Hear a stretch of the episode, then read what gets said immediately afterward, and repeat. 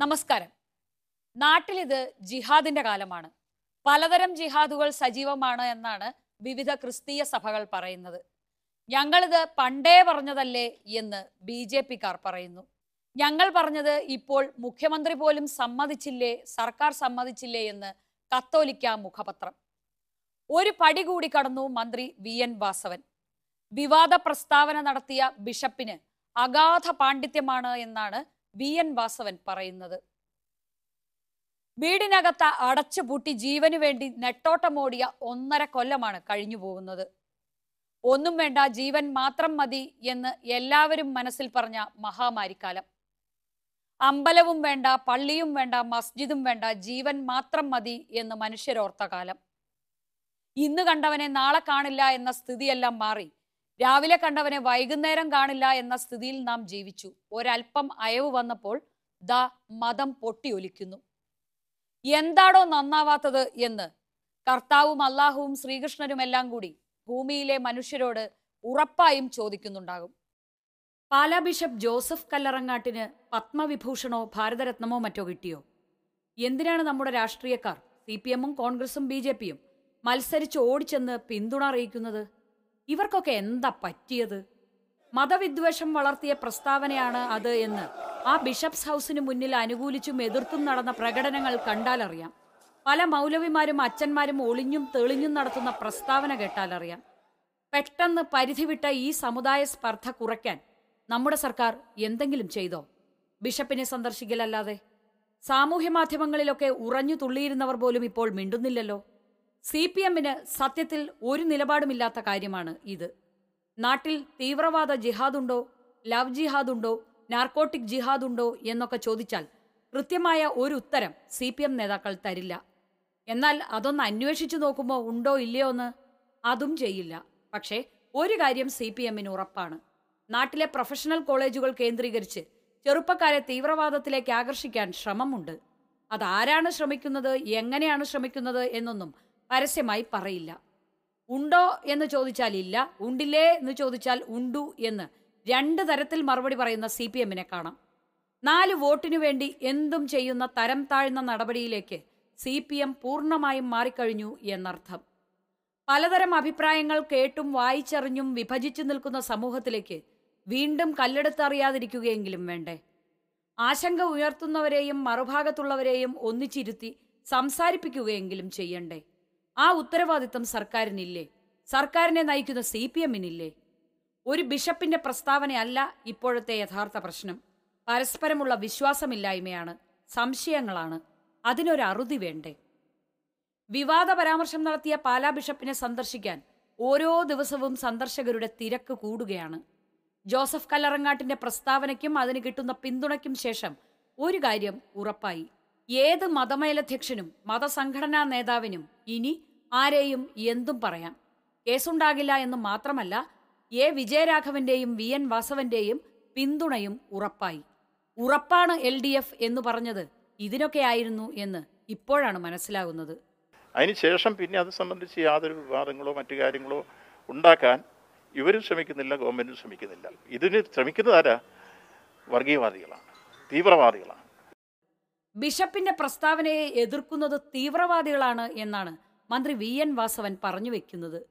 ഇതാണോ C. P. എമ്മിന്റെ ഔദ്യോഗിക നിലപാട്? എതിർക്കുന്നത് തീവ്രവാദികളാണെങ്കിൽ ബിഷപ്പിനെ അനുകൂലിക്കണം.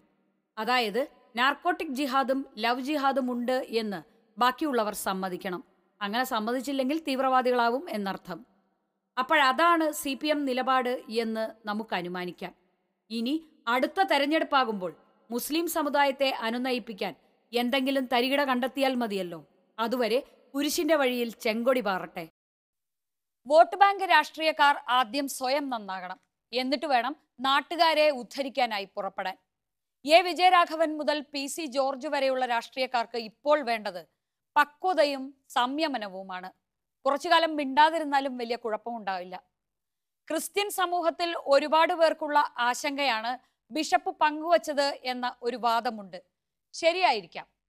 അങ്ങനെയും ഒരു വാദം നമുക്ക് അംഗീകരിച്ചു കൊടുക്കാതിരിക്കാനാവില്ല. പക്ഷേ ആ ആശങ്ക ബിഷപ്പ് പങ്കുവെക്കേണ്ടിയിരുന്നതും പരിഹരിക്കേണ്ടിയിരുന്നതും ഇങ്ങനെ ആയിരുന്നില്ല എന്ന കാര്യത്തിൽ സംശയമില്ല. എന്റെ പൊന്നു ബിഷപ്പെ ഇപ്പോൾ തന്നെ മതസൗഹാർദ്ദമില്ലാത്ത ഒരു നാടാണ്. അതിൽ ഇത്തരം പ്രസ്താവനകൾ നടത്തി സ്ഥിതി വഷളാക്കല്ലേ?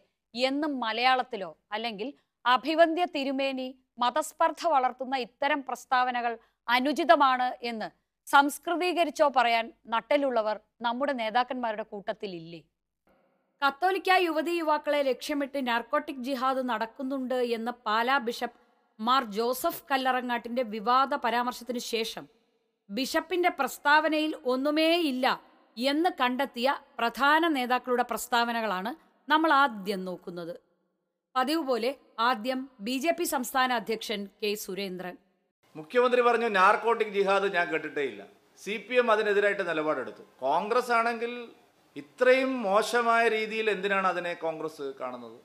നാർക്കോട്ടിക് ജിഹാദ് എന്ന് പറയുന്ന ഒരു ഒരു ടേം ലോകം മുഴുവനുള്ളതാണ് ഭീകരവാദ സംഘങ്ങൾക്ക് മയക്കുമരുന്ന് സംഘങ്ങളുമായിട്ട് അഭേദ്യമായിട്ടുള്ള ബന്ധമുണ്ട്. ആ യാഥാർത്ഥ്യമാണ് പാലാ ബിഷപ്പ് പറഞ്ഞത്. അതിനെന്തിനാണ് ഒറ്റതിരിഞ്ഞ് ആക്രമിക്കുന്നത്? പിന്നാലെ കേന്ദ്രമന്ത്രി വി മുരളീധരൻ. അങ്ങനെ ആക്രമിച്ചതുകൊണ്ട് ഈ സത്യങ്ങൾ ഇല്ലാതാവില്ല എന്ന് ഈ വളഞ്ഞിട്ട് ആക്രമിക്കുന്ന ആളുകൾ തിരിച്ചറിയണം. പ്രതിപക്ഷ നേതാവും മുഖ്യമന്ത്രിയും ഉൾപ്പെടെയുള്ള ആളുകൾ ഇതിനെതിരായിട്ട് രംഗത്ത് വരുമ്പോൾ ഇവർ രണ്ടുപേരും ജിഹാദികളുടെ വക്താക്കളാണോ എന്നുള്ള ചോദ്യമാണ് ഉയർന്നത്. അടുത്തത് ആക്ഷൻ ഹീറോ സുരേഷ് ഗോപി. അദ്ദേഹം വർഗീയ പരാമർശം ഒന്നും നടത്തിയിട്ടില്ല. ഒരു മതവിഭാഗത്തിനെ പോലും പറഞ്ഞിട്ടില്ല. ടെററിസമാണ് എന്ന് പറയുമ്പോൾ ഉടനെ ഒരു വിഭാഗം അത് ഞങ്ങളെയാ ഉദ്ദേശിച്ചതെന്ന് പറഞ്ഞാൽ ഏറ്റെടുത്താൽ എങ്ങനെ? ക്രമത്തിൽ പറഞ്ഞു വരുമ്പോൾ ഇനി പറയേണ്ടുന്ന പേര് സ്വാഭാവികമായും ഒരു ബി ജെ പി നേതാവിന്റെതാണ്. എന്നാൽ ബിഷപ്പിന്റെ പ്രസ്താവനയിലെ ഒന്നുമില്ലായ്മ കണ്ടെത്തിയ അടുത്തയാളുടെ പേര് എ വിജയരാഘവൻ എന്നാണ്. സി പി എമ്മിന്റെ സംസ്ഥാന ആക്ടിംഗ് സെക്രട്ടറി ബി ജെ പിയുടെ അതേ സ്വരത്തിൽ സംസാരിച്ചയാൾ. അത് ഏത് സാഹചര്യത്തിൽ പറഞ്ഞാണെന്ന് നമുക്ക് പറയാൻ കഴിയില്ല. കാരണം ഒരു ഒരു സംസാരത്തിന്റെ ഒരു ഭാഗത്തെ അടർത്തിയെടുത്ത് പ്രത്യേകമായിട്ടൊരു ഒരു പ്രതികരണം എന്നോട് നടത്താൻ പ്രയാസമാണ് പക്ഷെ ഈ ബൈറ്റ് കാണുമ്പോൾ പ്രത്യേകിച്ച് ആർക്കും ഒരു ഞെട്ടലും തോന്നില്ല. കാരണം എ വിജയരാഘവൻ ഇന്നും ഇന്നലെ ഒന്നും തുടങ്ങിയതല്ല ഈ പരിപാടി. ഓർമ്മയില്ലേ? യു ഡി എഫ് നേതാക്കൾ പാണക്കാട്ട് സന്ദർശനം നടത്തിയതിൽ പോലും കുഴപ്പം കണ്ടെത്തിയ മഹാനായ പാർട്ടി സെക്രട്ടറിയാണ് അദ്ദേഹം. ഇന്ന് തന്നെ പ്രഭാത വാർത്ത. പാണക്കാട്ടേക്ക് പോകുന്ന രമേശ് ചെന്നിത്തലയുടെയും ഉമ്മൻചാണ്ടിയുടെയും വാർത്തയാണ്. പോവാം. പക്ഷേ രാഷ്ട്രീയ സന്ദേശം കൃത്യമാണ്. ഈ മത മൗലികത വാദശക്തികളുമായി മതാധിഷ്ഠിത രാഷ്ട്രീയ ശക്തികളുമായി ഉള്ള താങ്കളുടെ കൂട്ടുകെട്ട് വിപുലീകരിക്കുക. വർഗ ബഹുജന സംഘടനയായ സി പി എമ്മിന് എന്നു മുതലാണ് സഖാവെ ഇതുപോലുള്ള മതമേലധ്യക്ഷന്മാരോടൊക്കെ ഇത്രയും സ്നേഹം വന്നു തുടങ്ങിയത്. വെറുതെ ഒരു കൗതുകത്തിന് ചോദിച്ചെന്നേ ഉള്ളൂ. പണ്ടൊന്നും ഇങ്ങനെ ആയിരുന്നില്ല. സഖാവിന് ഓർമ്മയില്ലെങ്കിൽ സഖാവ് ആക്ട് ചെയ്യാൻ ആരംഭിക്കുന്നതിന് മുമ്പ് അതിനും മുമ്പ് ഒരു പാർട്ടി സെക്രട്ടറി ഉണ്ടായിരുന്നു. ആ പാർട്ടി സെക്രട്ടറി ഇപ്പോൾ മുഖ്യമന്ത്രിയാണ്. പേര് പിണറായി വിജയൻ.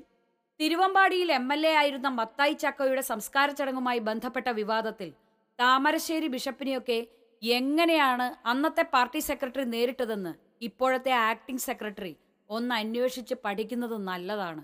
ആ സഖാവിനോട് ചോദിച്ചാലും മതി. കള്ളം പറയാൻ പാടില്ല എന്ന് നാമെല്ലാം കരുതുന്ന ഒരു മാന്യൻ വന്ന് യു ഡി എഫിന് വേണ്ടി വിളിച്ചു പറയുന്നു എങ്കിൽ അദ്ദേഹത്തെ എത്രമാത്രം നികൃഷ്ട ജീവിയായി കണക്കാക്കണം എന്നാലോചിക്കണം.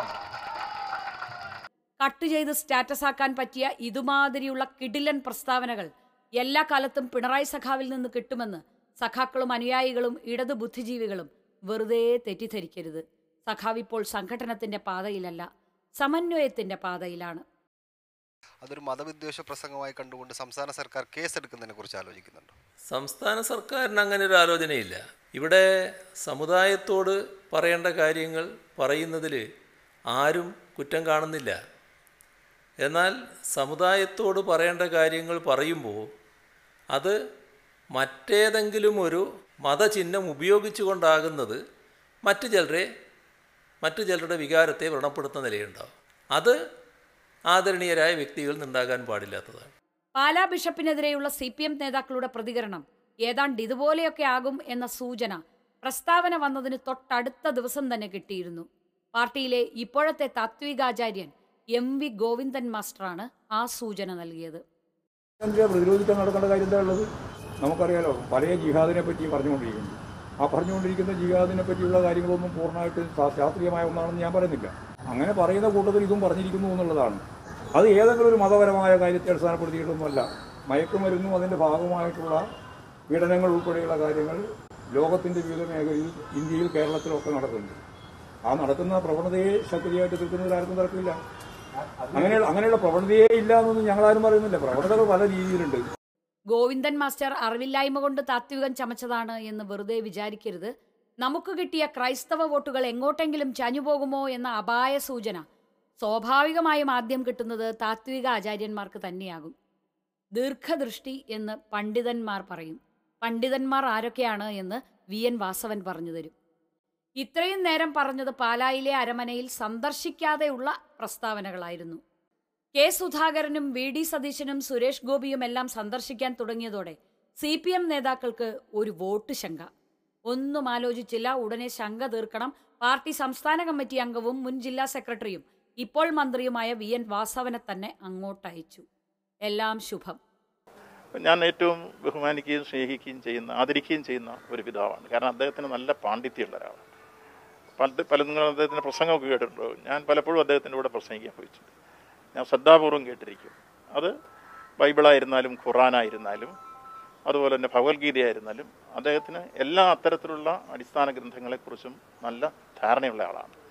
ബിഷപ്പ് പണ്ഡിതനാണെന്ന് മാത്രമല്ലേ സഖാവ് പറഞ്ഞുള്ളൂ. മാർക്സിനെയും ഇ എം എസിനേക്കാളും വലിയ പണ്ഡിതനാണ് മാർ ജോസഫ് കല്ലറങ്ങാട് എന്ന് പറഞ്ഞില്ലല്ലോ സഖാവ്. അത്ഭുതം തന്നെ. അതോർത്ത് സഖാക്കൾക്കും ഇടത് താത്വികാചാര്യന്മാർക്കും ഉപദേശകർക്കുമൊക്കെ ആശ്വസിക്കാം. അതിനിടയിൽ നടന്ന വലിയൊരു കാര്യത്തെ കൂടി ചെറുതായൊന്ന് പറഞ്ഞു പോകാം. താമരശ്ശേരി രൂപത ഇതിനിടയിൽ ഒരു കൈപ്പുസ്തകം പുറത്തിറക്കി.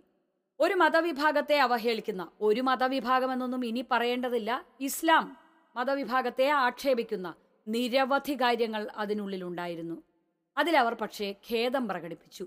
ഇന്നത്തെ കാലത്ത് അതൊക്കെ മഹനീയമായ മാതൃകയാണ്. സഭയ്ക്കും അതിന് മുൻകൈ എടുത്തവർക്കും പ്രത്യേക നന്ദി. മതങ്ങൾ തമ്മിൽ വലിയ പരസ്പര സൗഹാർദ്ദമൊന്നും ഇല്ലാത്ത നാടാണ് നമ്മുടെ കേരളം. പക്ഷെ പുറമേക്ക് അത് അത്രയും അറിയാറില്ല എന്ന് മാത്രം. മലയാളികൾ പൊതുവെ കാവട്യം കൂടുതലുള്ള ഒരു ജനസമൂഹമാണ്. ഉള്ളിൽ എത്ര ജാതിക്കുരു പൊട്ടി ഒലിച്ചാലും അത് പുറമേക്ക് കാണാതെ മറച്ചു പിടിക്കാൻ മലയാളിക്കറിയാം. ഇതുപോലെ ജാതി ചിന്തയുള്ള ഒരു സമൂഹം ചിലപ്പോൾ വേറെ ഉണ്ടാകില്ല. ഇത്രയും വളക്കൂറുള്ള മണ്ണാണ് വർഗീയത വളരാൻ. എന്നിട്ടും കെ സുരേന്ദ്രനും കൂട്ടർക്കും ഇവിടെ ഗതി പിടിക്കാൻ പറ്റിയില്ലെങ്കിൽ വിധി എന്നല്ലാതെ എന്തു പറയാൻ?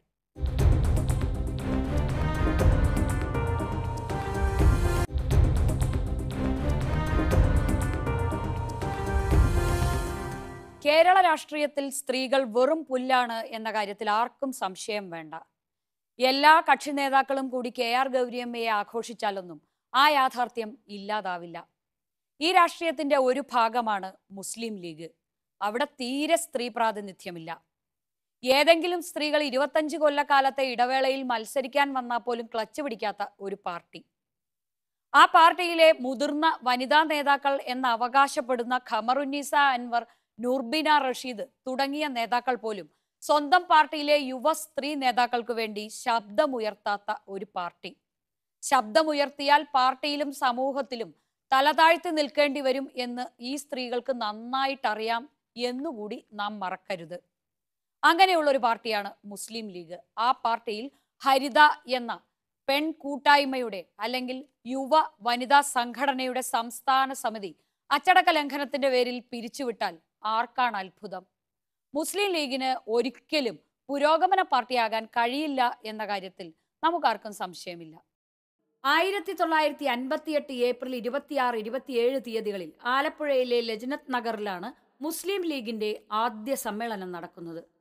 അബ്ദുറഹിമാൻ ബാഫക്കി തങ്ങൾ പ്രഥമ പ്രസിഡന്റായി കെ എം സി ദി സെക്രട്ടറിയുമായി. പോകെ പോകെ ലീഗിന്റെ നേതൃത്വത്തിലേക്ക് കുറെ പേർ വന്നുപോയി. സി എച്ച് വന്നു സീതി സാഹിബ് വന്നു കുഞ്ഞാലിക്കുട്ടി വന്നു കെ പി എ മജീദ് വന്നു. കേരളത്തിലെ മിക്ക രാഷ്ട്രീയ പാർട്ടികൾക്കും പേരിനെങ്കിലും വനിതാ സംഘടനകളുണ്ട്.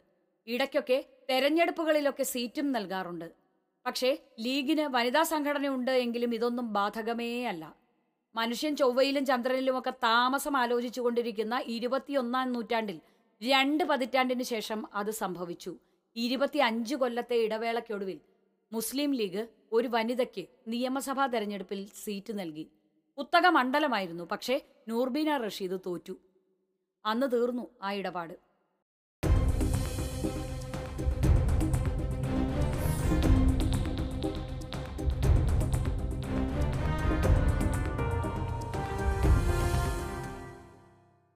അന്ന് വലിയ സംഭവമായും വിപ്ലവമായും ഒക്കെ അതിനെ വായിച്ചവരും എഴുതിയവരും പ്രോത്സാഹിപ്പിച്ച കവർ സ്റ്റോറിയെ പോലുള്ളവരും ഒക്കെ ഉണ്ട്. തെരഞ്ഞെടുപ്പ് കഴിഞ്ഞ് ആറു മാസം തികഞ്ഞില്ല. മുസ്ലിം ലീഗിന്റെ സ്ത്രീ സ്നേഹം ദാ വെള്ളി പോലെ തിളങ്ങിക്കിടക്കുന്നു. ഹരിത എന്നത് മുസ്ലിം ലീഗിലെ യുവജന വിഭാഗമായ എം എസ് എഫിന്റെ വനിതാ വിഭാഗമാണ്. അവരിലെ ചില പെൺകുട്ടികൾ വനിതാ കമ്മീഷന് പരാതി നൽകുന്നു. എം എസ് എഫ് സംസ്ഥാന president P K Navas Malappuram ജില്ലാ സെക്രട്ടറി അബ്ദുൾ വഹാബ് ജില്ലാ പ്രസിഡന്റ് കബീർ മുതുപറമ്പ് എന്നിവർക്കെതിരെയാണ് പരാതി. ഒരു യോഗത്തിൽ തങ്ങൾക്കെതിരെ മോശം വാക്കുകൾ ഉപയോഗിച്ചു എന്നാണ് പരാതിയിൽ വിശദീകരിച്ചത്. ആ പരാതി കൊടുത്തു എന്നതിന്റെ പേരിൽ നവാസിനും വഹാബിനും കബീറിനും വിശദീകരണ നോട്ടീസ് നൽകി മുസ്ലിം ലീഗ്. പരാതി കൊടുത്തവരുടെ സംഘടനയായ ഹരിതയോ അത് അപ്പാടെ മരവിപ്പിച്ചു.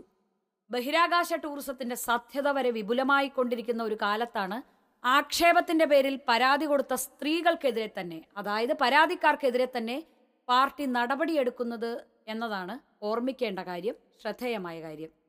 ഇതൊക്കെ സംഭവിച്ചിട്ടും യാതൊരു കൂസലുമില്ലാതെ ആരോപണ വിധേയരായ നവാസും അബ്ദുൽ വഹാബും കബീറുമൊക്കെ നായക പരിവേഷത്തിലാണ് നടക്കുന്നത്.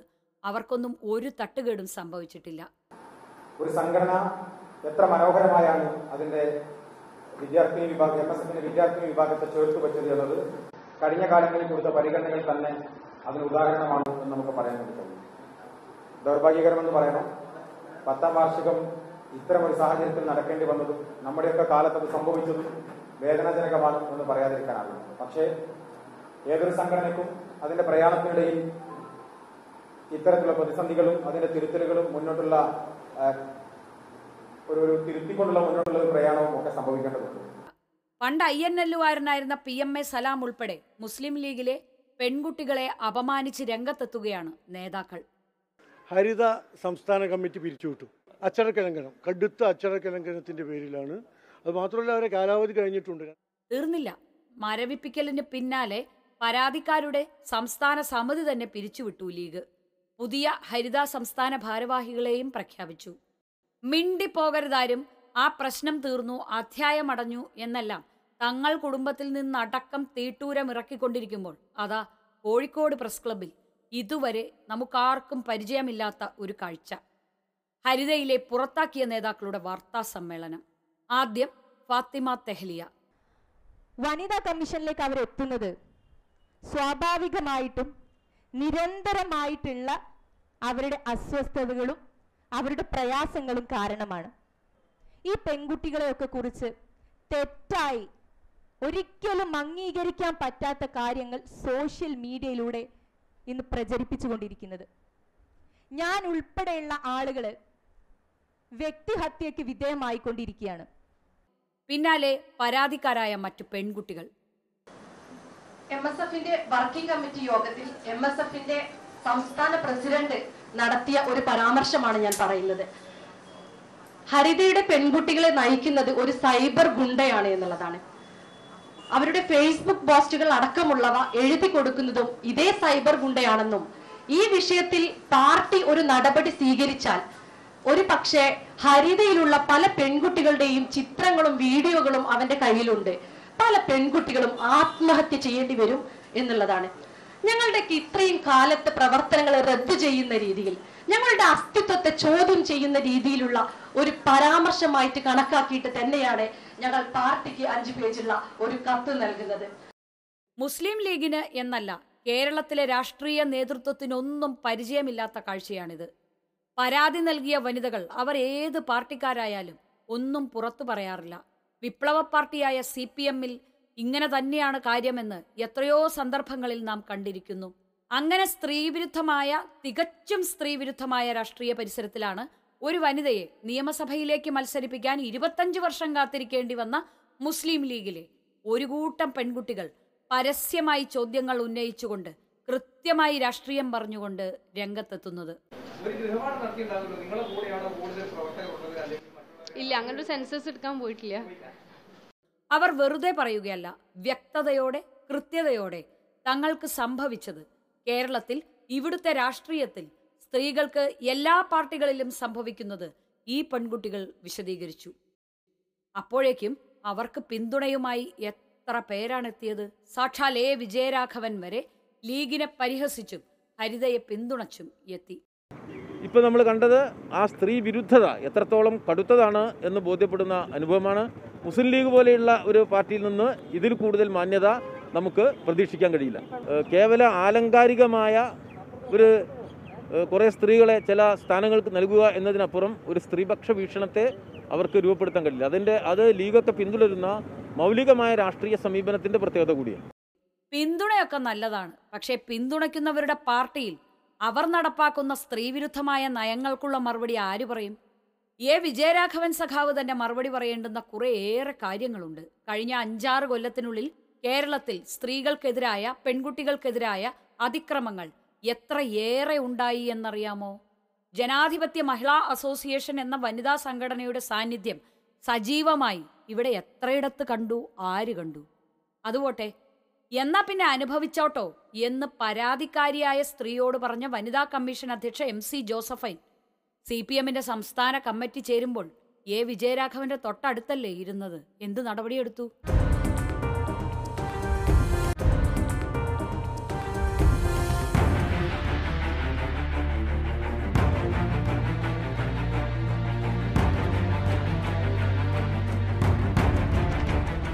കോൺഗ്രസിന്റെ കാര്യം പറയേണ്ട കാര്യമേയില്ല. നിയമസഭയിൽ ഒരു സ്ത്രീ പോലുമില്ല. അതുപോട്ടെ രാഷ്ട്രീയ സാഹചര്യമാണ് സർക്കാർ അനുകൂല തരംഗമായിരുന്നു എന്നൊക്കെ ആശ്വസിക്കാം. ഡി സി സി പ്രസിഡന്റുമാരുടെ പട്ടികയിൽ ആകെ ഉണ്ടായിരുന്ന ഒരാൾ കൊല്ലത്ത് നിന്നായിരുന്നു. പുതിയ പട്ടിക വന്നപ്പോൾ അവിടെയുമില്ല എവിടെയുമില്ല പൊടി പോലുമില്ല സ്ത്രീകളെ കണ്ടുപിടിക്കാൻ.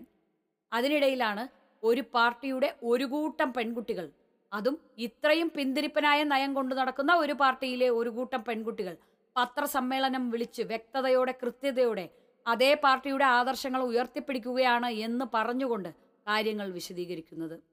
അവർ ഹരിതയിലെയോ ലീഗിലെയോ പെൺകുട്ടികളല്ല. അവരാണ് കേരളത്തിലെ യഥാർത്ഥ സ്ത്രീകളുടെ പ്രതിനിധികൾ. അത് സ്ത്രീകളെയും മുസ്ലിമീങ്ങളെയും ദളിതരെയും ഈ നാട്ടിലെ പിന്നോക്ക ഏത് ന്യൂനപക്ഷത്തെയും ഉയർത്തിപ്പിടിക്കേണ്ട ഒരു ആദർശമാണ് ഈ പാർട്ടി വിട്ട് മറ്റൊരു പാർട്ടിയിൽ പോയാൽ ഇത്തരത്തിലൊരു ജെൻഡർ ഇഷ്യൂ പരിഹരിക്കപ്പെടുമെന്ന് ഞങ്ങൾ ഒരിക്കലും വിശ്വസിക്കുന്നില്ല. കേരളത്തിലെ മുഖ്യധാര രാഷ്ട്രീയ പാർട്ടികൾ മറ്റേതൊക്കെയാണ്? സി പി എം ആണോ? പി കെ ശശി ഏറ്റവും കൂടുതൽ നമ്മൾ ചർച്ച ചെയ്തിട്ടുള്ള വാക്കല്ല? അദ്ദേഹത്തെ തന്നെ ഇതിൽ വീണ്ടും വലിച്ചെടുക്കുന്നതിൽ ബുദ്ധിമുട്ടുണ്ട്. അദ്ദേഹം ഇന്നിരിക്കുന്ന പൊസിഷൻ എന്താണ്? ബി ജെ പിയിലാണോ നിങ്ങൾ പറയുന്ന ഏതെങ്കിലും തരത്തിലുള്ള ജെൻഡർ പൊളിറ്റിക്സ് ഉണ്ടെന്ന് വിശ്വസിക്കുന്നത്? അല്ലെങ്കിൽ ജമാഅത്തെ ഇസ്ലാമിയിലാണോ? മറ്റേത് രാഷ്ട്രീയ പാർട്ടിയിലാണ് ഇത്തരത്തിലൊരു ജെൻഡർ വിഷയം കൃത്യമായി കൺവേ ചെയ്യപ്പെട്ടിട്ടുള്ളത്? ഇത് അവസാനിപ്പിക്കാം. ഞങ്ങൾ ഇതേ ആദർശത്തിൽ തന്നെ തുടരും. കേരളത്തിലെ രാഷ്ട്രീയ നേതൃത്വത്തിന് എല്ലാ പാർട്ടികളുടെയും നേതൃത്വത്തിന് മറുപടി പറയാൻ ബാധ്യതയുള്ള കുറേയേറെ ചോദ്യങ്ങളുണ്ട്. എന്തുകൊണ്ടാണ് കേരള രാഷ്ട്രീയം സ്ത്രീകളോട് മുഖം തിരിക്കുന്നത്? എന്തുകൊണ്ടാണ് ഇത്ര വിവേചനം? പരാതി നൽകിയവർക്ക് നേരെ വിരൽ ചൂണ്ടാതെ എന്തുകൊണ്ടാണ് പരാതി നൽകിയ സ്ത്രീകൾക്കെതിരെ കുറ്റം ആരോപിക്കുന്ന സ്വഭാവം സമൂഹത്തിൽ നിലനിൽക്കുന്നത്? എന്തുകൊണ്ടാണ് പരസ്യമായി പ്രതികരിക്കുന്ന നേതാക്കൾ വേശ്യകളും മോശപ്പെട്ടവരുമായി മാറുന്നത് അവരേത് പാർട്ടിയിൽപ്പെട്ടവരായാലും. എന്തുകൊണ്ടാണ് നവാസുമാർ ഹീറോമാരും ഫാത്തിമ തെഹ്ലിയമാർ സീറോകളുമായി ചിത്രീകരിക്കപ്പെടുന്നത് ഈ രാഷ്ട്രീയ പരിസരത്ത്? കേരളത്തിലെ കോൺഗ്രസിൽ നിന്ന് ചില നേതാക്കളൊക്കെ പോകുന്നുണ്ട്. പോയവരൊക്കെ സി പി എമ്മിലേക്കാണ് ചേക്കേറുന്നത്. പിണറായി വിജയന്റെ ഷൂ നക്കാൻ വരെ തയ്യാറാണ് എന്ന് പറഞ്ഞ A V Gopinath K P C സിയുടെ വൈസ് പ്രസിഡന്റ് ആകും എന്നൊക്കെയാണ് ഇപ്പോൾ കേൾക്കുന്ന കഥകൾ. നല്ല പാർട്ടിയാണ് കോൺഗ്രസ്. അങ്ങ് അഖിലേന്ത്യാ തലത്തിൽ വലിയ മാറ്റങ്ങൾക്ക് വേണ്ടി മുറവിളി തുടങ്ങിയിട്ട് കാലം കുറയായി. ഇതുവരെ ഒന്നും നടന്നിട്ടില്ല. വീണ്ടും ശശി തരൂർ പറഞ്ഞിട്ടുണ്ട് നേതൃത്വം മാറണം. ഒഴിയാൻ സോണിയാഗാന്ധി തയ്യാറായിരുന്നല്ലോ എന്തുകൊണ്ട് പുതിയ നേതൃത്വം വരുന്നില്ല എന്ന്. ഇനി ഒരു കാലത്ത് അടുത്ത തലമുറ രാഷ്ട്രീയ ചരിത്രം പഠിക്കുമ്പോൾ വൺസ് അപ്പോൺ എ ടൈം എന്ന് പറഞ്ഞുകൊണ്ട് കോൺഗ്രസിനെ പറ്റി പഠിക്കേണ്ട കാലമാണ് വരാൻ പോകുന്നത്. അതിനുവേണ്ടി കോൺഗ്രസിലെ നേതാക്കൾ അക്ഷീണം പ്രയത്നിക്കുന്നുണ്ട്. കവർ സ്റ്റോറി വീണ്ടും അടുത്ത ആഴ്ച. നന്ദി നമസ്കാരം.